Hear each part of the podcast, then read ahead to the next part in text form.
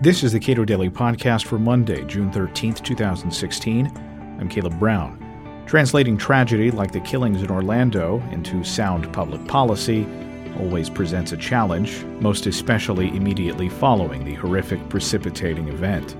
Adam Bates, a policy analyst at the Cato Institute, discusses some of the typical policy refrains that tend to follow these kinds of events.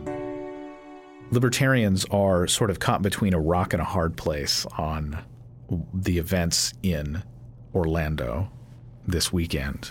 Perfectly accepting of gays, don't want to ban Muslims from the United States, or, in fact provide them with extra special scrutiny by federal law enforcement agencies, and also believe in a robust right to keep and bear arms for a variety of reasons. So, after having watched all the news sort of flow in, and a lot of it is still uh, coming in about um, the shooter uh, uh, and a lot of his motivations, what do you say? After a terrorist attack like this, as you said, we still don't have all the information, but the the two sides uh, have kind of uh, segregated into their respective camps, which is uh, people on the left tend to want to make this about firearms, and people on the right uh, are inclined to make this about Muslims or about immigrants, despite the fact that this the shooter uh, was not an immigrant. Uh, but so so yeah, the two camps have kind of settled down into their respective arguments that they make after events like this, and libertarians, as usual, are in the middle saying knee jerk reactions typically do not generate good policy. We need to hold off a little bit and think about this and come up with some policy responses that actually make sense and address the problem. So, the, the typical policy responses from the left we've seen Hillary Clinton calling for a renewed ban on certain firearms uh, that expired 10, 15 years ago. 2004. Yes, uh, Hillary Clinton has called for renewal of the assault weapons ban. She she lamented today that we uh, do not ban 50 caliber rifles, which to my knowledge have never been used in any kind of uh, mass shooting or even a criminal act.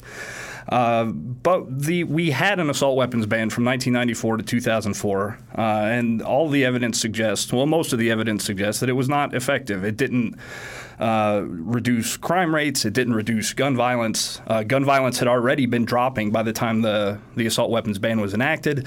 It contained a ban on high capacity magazines uh, that uh, post uh, expiration studies have found uh, was ineffective because the, the extant supply of these high capacity magazines is so massive already. So we've been down this road. We've been down the assault weapons ban uh, path before, and it didn't work. And uh, especially in a case like this, where the shooter passed a background check, he passed a medical screening, he had extensive firearms training. He went through all of the processes uh, that gun control advocates typically argue people should have to go through before they get firearms, and we're still here. But at the end of the day, whatever uh, sort of gun control advocates uh, push for, if we then have an incident that follows on those events, clearly then we are not doing enough, in their view, to prevent this. It's it's almost as long as people get shot then we're not doing enough. Right, and that's what I mean when I when I caution against kind of knee jerk reactions that don't actually address uh, the problem. There's just this sentiment that we have. Uh, and it's understandable, but after a tragedy like this, to say we have to do something, uh, and we get a little bit of our he- ahead of ourselves, and uh, what is suggested that we do doesn't always match up to the facts of the situation. So there's also this tendency uh, for us, like you said, to to consider any kind of uh, shooting or any kind of gun violence to be unacceptable. Uh, and after any shooting, there's a call to do more. Uh, and again, I think that's uh, not a useful way to, to make policy. It doesn't produce good policy. Uh, there are 320 million people in this country. There's going to be violence. Uh, there's a certain level of crime and violence that, that is just going to be there. And every act of violence, every tragedy cannot uh, just generate uh, new expansive powers for the government to, to regulate our behavior. Donald Trump, for his part, has sort of stressed even further his attempt to to uh, ban Muslims temporarily, as he likes to point out. Uh, but this guy wasn't uh, an immigrant and would not have fallen under any conception of the people that Donald Trump would like to keep out of the United States. Correct. It's it's very interesting that on on the Donald Trump side, uh, trying to pin this on Muslims or our, acceptance of immigrants, uh, you have a lot of the same kind of logical gaps that you have on the gun control side. Uh, the, the shooter was an American citizen; he was not an immigrant unless you're coming up with a policy that we're going to s- speculatively under uh, ban people because their children could become uh, radicalized. It's the policy prescriptions that Donald Trump is making wouldn't actually uh, address this problem. As as you point out, he was not an immigrant; he was an American citizen. And not to leave out libertarians here. Um, when when it was discovered that the FBI had looked at this guy a couple of times and uh, had worked with perhaps some contractor for some intelligence agencies in the United States, I think it gives libertarians then the luxury of saying, well, clearly the government was the one that failed here. Right. And it, it, what we do know about this shooter is that he was very well known uh, to the FBI. He had been investigated and met with the FBI uh, on at least two occasions uh, concerning statements he had made to coworkers. Uh, and and threats of violence he had expressed uh, to other people.